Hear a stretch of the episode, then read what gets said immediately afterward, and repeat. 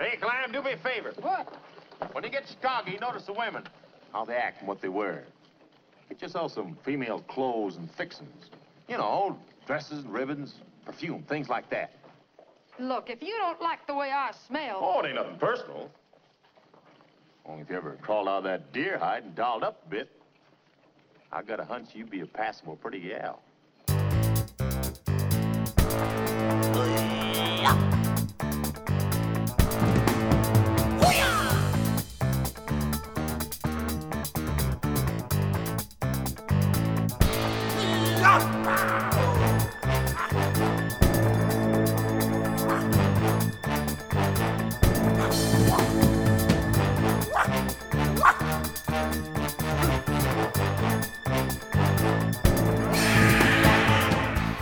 Calamity Jane. Yes. Um, I loved this, and it's uh, it's a bit worrying that you've given me two musicals, two screamingly camp Hollywood musicals, which I both adored, but they are both also cowboy movies. So I'm talking about Seven Brides for Seven Brothers and now Calamity Jane.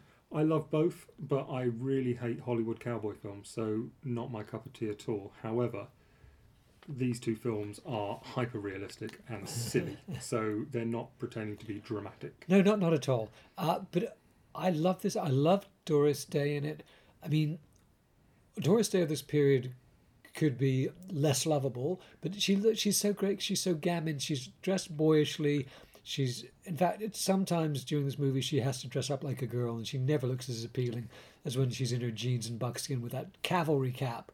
Just iconic. She looks wonderful. Right from the very first frame, the first the overture itself, this is just Love it. out fun all the I. I love it. I love it. It begins with a stagecoach rattling into town and a song about the Deadwood stage. yeah, Now, there's a couple of things I want to say as sort of before we start prefatory comments. One is uh, I suspected that this might be a riposte, uh, a rival response to Annie Get Your Gun, and that's exactly what it was. Annie Get Your Gun was a huge hit. Shall we start again? no, no, we're fine. But these planes are flying again. This was so much easier during 2020, wasn't it? So just keep talking. Yeah. So, Annie Get Your Gun, which was a musical, I believe, by Irving Berlin, and was a big hit movie too. It's about a, a female, a cowgirl, a, a female sharpshooter, in fact, hmm. and so this is very similar material. So I thought, okay, so they probably cobbled this together as their response, you know, to cash in on Annie Get Your Gun, and that's true. I did a bit of research, and that's exactly what happened. But what astonished me is that there really was a Calamity Jane. Did you know that? I had no Yes. idea. Well, um, you've seen Deadwood. I have seen Deadwood, and I began to have memories of that as I watched this because The of all, Deadwood stage. yeah, yeah. I just I just assumed it was like Dry Gulch. I just thought it was a silly Western name, but there really was a Deadwood, and there really was Wild Bill Hickok and Calamity Jane there, right? Yeah. Um, it, I mean, obviously, this is not in any way pretending to be an accurate. A documentary. this, this ain't no biography. um, it's just a bloody silly film using historical characters. as a jumping off point. Yeah, and it succeeds. Oh, but it's brilliant. And look, look, the thing is, I just It's entirely down to Doris Day. I think she, without her, this would not be a good film. I can't think of anyone else that could do this justice at the time. She's fantastic. And I really like Doris Day. What are you doing? Why have you gone quiet? I need to find the name of the composer. I hate IMDb so much. The guy who Um, wrote the music to the song. I know who wrote the lyrics. I need to know who wrote the music to the songs, and it just it won't tell you. It gives a list of people who did minor music contributions, but it won't tell me who wrote this. So I, Wikipedia, well. I know. Just had to pause the recording, and I had a tantrum. The reason I had a tantrum is we wanted to talk. This is a musical, and I wanted to talk about the songs, and I knew the name of the guy who wrote the lyrics because he's familiar to me, and I but I couldn't remember the name of the man who composed the music for the songs. This is a musical. It lives or dies by its songs. It took a good five minutes to get the name of Sammy Fain from any of the resources. When you're talking about Calamity Jane, this movie, made in 1953, starring Doris Day, the first thing that needs to be said is that it features songs by Sammy Fain and Paul Francis Webster. Now, Paul Francis, I know the lyricist better, as I mentioned, because he wrote the lyrics. He's won the Academy Award three times, right? Uh, one of which is for The Shadow of Your Smile, which is a wonderful melody by Johnny Mandel, who's one of my heroes. He's a jazz god, Johnny Mandel. That from?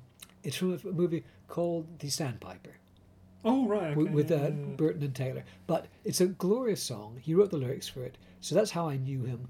But I dug a bit deeper, and Paul Francis Webster didn't only write the lyrics for The Shadow of Your Smile and a couple other Academy Award winners, and for all the songs in Calamity Jane, he also wrote the lyrics for Spider Man, Spider Man does whatever a spider can. You didn't know that, did you? I didn't. Does that mean he also did the Wonder Woman lyrics? I didn't see that listed in his. Because Uh, I'm almost certain thing. it's the same person well, if it's the same person, then he did. in your satin tights fighting for your rights. Oh, that's such a good line. It sounds like. but anyway, these are great songs. I mean, Sammy, Sammy Fain's music's wonderful. The fact that it took us forever to dig out his name in the fine print of the various uh, websites is nuts. But so listen, when I was a kid, if I saw a musical, when the people started singing, I just switch off because I was into drama and comedy, and I hated musicals. But in this movie, I kept thinking, when's the next song? Yeah, it. uh, they come quick and fast. Are they It's- You don't have to wait long. Um, immediately, I mean, straight away you've got Whip Crack Away or you know, the Deadwood Stage, depending what you want to call it. And then before too long, you- you're in town and you're straight into Windy City. So um, Yeah, Yeah. there's no shortage of songs, and they're great songs. Now, a couple important things actually, said. no, you're not, are you? That's just occurred to me. That's not the next song. Anyway, that doesn't matter. Don't be so anal about the songs. Um, uh, one of the other important things I wanted to say about this movie is that it's made in 1953, and in the course of we record a bunch of these podcasts back to back, and on tonight's menu is Niagara, starring uh, Marilyn Monroe, which is another 1953 movie. And an important point to make about this movie, Niagara, which has some great photography, has some of the worst shoddiest, unconvincing back projection photography I've ever seen, and I was just laughing at it. Yet, here we are, Calamity Jane, exactly the same year, back projection, much more convincing. I it completely worked for me. Some of it, not all of it. Do you agree that Niagara's a bit ropey? Do you know what? I used to until I watched it through for the session, but we can cover this when we actually do Niagara. But the sequences toward the end, I thought the boat sequence Are- coming up to the falls looked a lot better than I remember it being. Which must have been really terrible because it's disastrous. The point I'm making is, I always write off back projection because it looks so phony. It turns out it looks phony if it's done badly. If you put these two films side by side, you can see that it is possible to do it quite convincingly. I've not never really seen it in a convincing way. Even in View to a Kill, which we did not long back, it looks a bit ropey. Oh, look, I I hate it, but I'm just saying that it can be done better or worse, and this is done better. So full marks to Calamity Jane for songs and back projection. No, no, full marks for Doris Day. Doris Day is great in this. I'd always been partial to Doris Day because she was never given the credit. She was always sort of treated as a dumb blonde. She was very smart. I don't know if you know anything about her. She Oh, yeah. really gifted singer, completely exploited by the men in her life. yeah, Like almost tragically three so. times. Uh, it Yeah. just she never won. They just took all her money and treated her terribly. But that's a side issue. She was a great singer. She came from the big band jazz swing era, which I know a bit about. So I think she worked. With, she might have worked with Benny Goodman. But anyway, she came from that background. So I've always been interested in the jazz end of her career. But she's wonderful because not only is she a terrific singer, she's she does lovely comic acting in this. She knows exactly what she needs to do as Calamity Jane. And do you don't feel that she overdoes it? Because I don't. I, th- I just think she's perfect. She overdoes it in so much as she's overacting, but she sets the tone.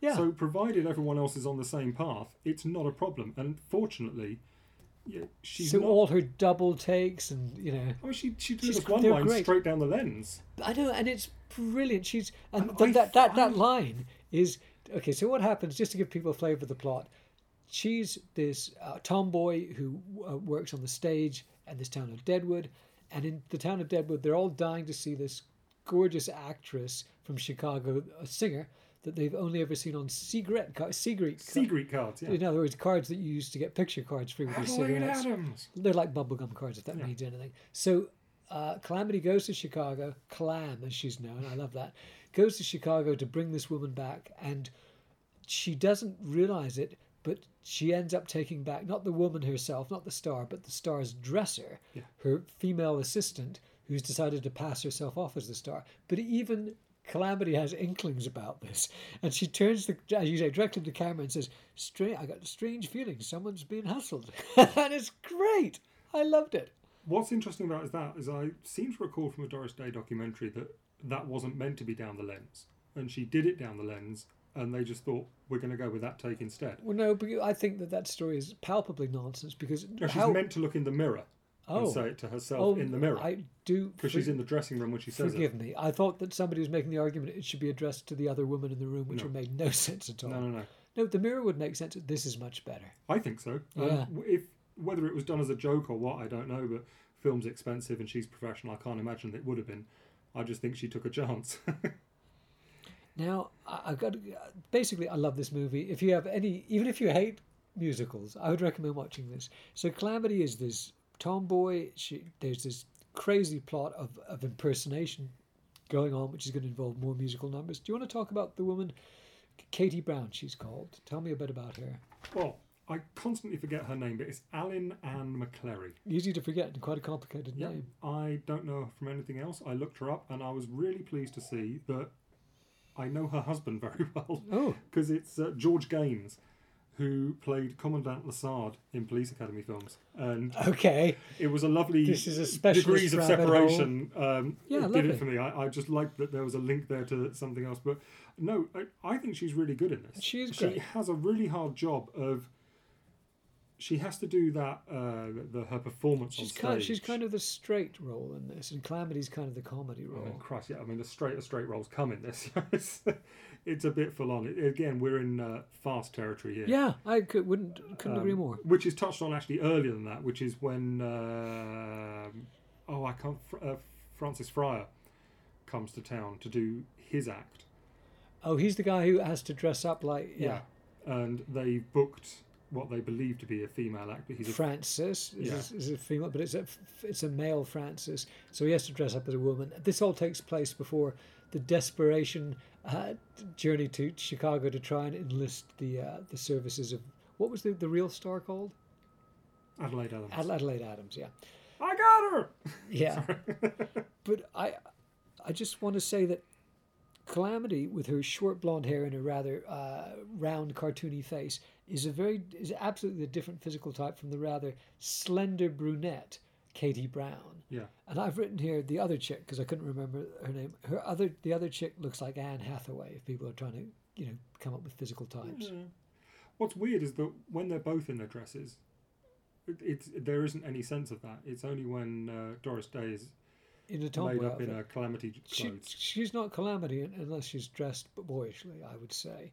Uh, but I've, the, the elephant in the room, I mentioned Seven Brides for Seven Brothers. Of course, this has got the same Howard male Keel. lead, Howard Keel. I, I had no idea who, I'd heard the name, I had no idea who this guy was before I saw these two movies. And I, so I bet you about- recognise the voice before you recognise the face.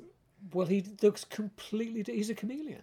Well, He looks actually, completely different. yeah, it's true. I was watching uh, Kiss Me Kate the other day. He's in uh, that too. Yeah, and Bring it on. he, I, I hate it.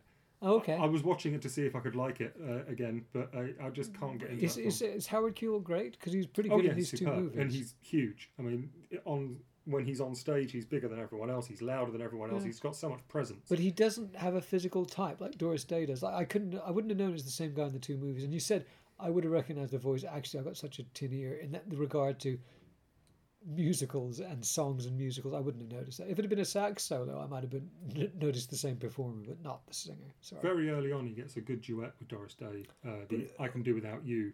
All the songs are wonderful. They're fun. They're really well staged. There's a great bit where uh, Calamity's dancing on the saloon bar, and they pull her up into the balconies. She's really good physically. She's Yeah. t- t- wonderful at the dance numbers. What's going on? Now, the thing about Calamity Jane, which I find funny and frustrating, is she's always lying about her exploits and exaggerating her exploits, but her exploits are in them and of themselves already toweringly heroic. That is true to the actual Calamity Jane, though, in Oh. that she used to big herself up a lot. And I believe the reason they called her Calamity was because she nearly always fell foul of her lies and her exaggerations. um, so you know, anytime she said, "Oh, I, I, I fought off twenty of those," suddenly eighteen of those twenty would walk in at that particular time. She was yeah, just but still unlucky. having fought off two was a very good thing. Like she rescues, she, she's got a crush on this uh, this cavalry officer. Bill Hickok. No, not Bill Hickok. No, the other sorry, guy, uh, Danny, Danny. the. Baxter, the other Danny, guy, the other guy. She and she rescues him, Lieutenant Danny Gilmartin, and she Yes. rescues him from the Cheyenne or whoever's got him. Um, Injuns. Yeah, well, that's the problem with it. We'll, we'll get to that next. Anyway, she she does these heroic things, and then she exaggerates it when the act itself is already sufficiently heroic. I thought. Now that's you've touched in that one word. You've touched on my major problem with this, which you can guess, Yes, but it's a problem, unfortunately, with any western of this era. And and especially one that's just a comedy western, which everything is reduced to the most garish and simplistic of stereotypes. Much as the cartoons were at the time, much as anything was, you'll see this in Tom and Jerry cartoons. You'll see this So, for instance, there even now. in that hilarious, uplifting, fun, rollicking sequence with the stagecoach rolling to town with the great song, even in that, Calamity shoots dead a Native American. it's, like, it's appalling. Bravely. it's appalling. But I mean, I mean, he was in the process of attacking the stagecoach. But even so, although probably people didn't turn a hair when they saw it in 1953, now it's like uh, that's a weird way to begin a musical comedy. Unfortunately, yeah. The Um, de- death of one of the people whose genocide you're working towards. The extraordinary thing is, and this is really weird, for it to have that attitude, as is as you say, completely understandable. But just before they launch into a song, there's a sequence later on where they're ro- rolling along in the evening and the sun's going down, and they're in this wagon and they're heading for a dance, and they talk about how beautiful the Black Hills of Dakota are, and they sing a song about it. But before they sing, she has this line: "Look at those hills." She probably says, "Look at them hills." No wonder the Indians fight so fierce to hang on to this country. yeah. And she, and she's so they. I've written. They know what the issue is. They just don't care. In other words, they're stealing this land from the, that rightly belongs to these people and wiping them out, and that's just sort of business as usual. A rare moment of self awareness for America. Yeah. yeah. And it's a lovely song too. Black Hills of Dakota. I think won an, uh, an Oscar. Uh, now there was an Oscar won by this film, but I think it's the one about a woman's place. But let's find. that Woman's out. Touch won an Oscar. I. I that's Christ. that is the reason I thought it was outrageous. I mean, that is a sequence like no other. Yeah. So hang on a sec. Um, Webster. Because I know Black Hills of Dakota was a, a, a huge single release. That was at number Okay, one so he's won the Academy Award for Best Original Song. Okay, so they are. Oh, please. No, it's Secret Love. Oh, of course, yeah, which was tacked on at the end, never even meant to be in the film. I film. can't remember which what Secret Love is. Can you tell me what It's what the it very is? last song. Um, when she's dressed up in all her fine gear and she goes, Now I'll shout it from the fi- highest hill, even tell the golden daffodil. I do remember Yes. that. Yes. Um, but I don't think that song was meant to be in the film. What had happened was it was written for her during the film. It was released as a single, was very successful. So they tacked it onto the end of the film because the film Secret Love doesn't make any sense. What the, what what argues against that is that it's a song by Paul Francis Webster and Sammy Fain. Yeah, so- but I think they wrote it for her during the making of the film and it got released as a single. Oh, because they were working with her anyway. Yeah. And they thought, maybe they thought, we know a song that would work really well for Doris, whom we're working with at the moment. Yeah, I I'm ninety percent certain it was tacked on at the end, and the whole sequence feels tacked on at the end because it doesn't. It ends perfectly well ten minutes before But that's that. quite a nice song. And just for the completest, so Secret Love by Calamity Jane, 1953, was the first song for which the lyricist Paul Francis Webster won an Oscar. The second was Love is a Many Splendid Thing from a movie of the same title a couple of years later. Then in 65, as we mentioned, The Shadow of Your Smile, written with the great Johnny Mandel from the Sandpiper. It wouldn't be eligible for an Oscar if it was released as a single before, so that can't be right. Yeah, I thought that whole story uh, smelled fishy to me. I know it's tacked on. I know it's not meant to be Well, do a bit of the film. research, and then you can we can do a little epilogue about this. Bugger research. But I, I have one. Okay, I've pretty much talked out Calamity Jane. Apart from the, the, the strange ambivalence about genocide, I think this is a wonderful movie, and I adored every moment of it. And I think Doris Day is fantastic. I do have one question. I've written WTF is the weird scene where Bill Hickok is dressed like an Indian and presumably a female Indian. Do you? Well, you've missed a line. Um, there's a line where he's saying that she couldn't bring Adelaide Adams back from. Uh, Oh, has he said- made a bet with her? Yeah, he said, if you bring Adelaide Adams through that door, um, I'll come here dressed as a squaw nursing a newborn baby. I did miss that line, which, as you can Yeah, imagine, made that, that, must have been quite confusing. made it quite inexplicable. Yeah, Oh, no, how he, hilarious! he makes a bet with her. That's after that um, "I Can Do Without You" song. Okay, great. Well, that's that explains everything. Yeah, What a great movie! That's a wrap. I love it. It's a very difficult to talk at length about a film that you both like. Yeah, Um, and you like because it just works. Everything just snaps into place. So that there's not a lot to discuss except to, to recommend this even to people who hate musicals. And also to say that 1953 was a hell of a year for films. Yeah, bring on the bring on Niagara, if I may put it like that. Jared Gentlemen Prefer Blondes was also 1953. Howard Hawks, bring it on, Yeah. and Marilyn Monroe, of Yeah, course. she did three films in Bring 'em on, 1953. We've bring done 'em them on. all, I think. What was the other one? Was the other one the, the Don't, Don't Bother, to knock? Wow, I know. What a year. what a year!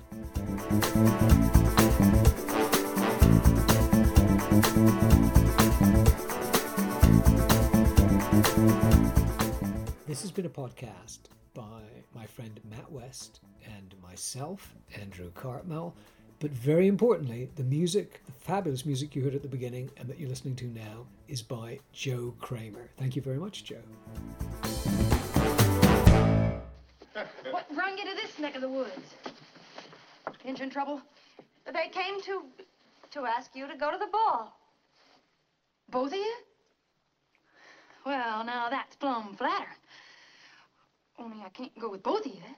Oh, it's all right. We drew straws. You did? Who won?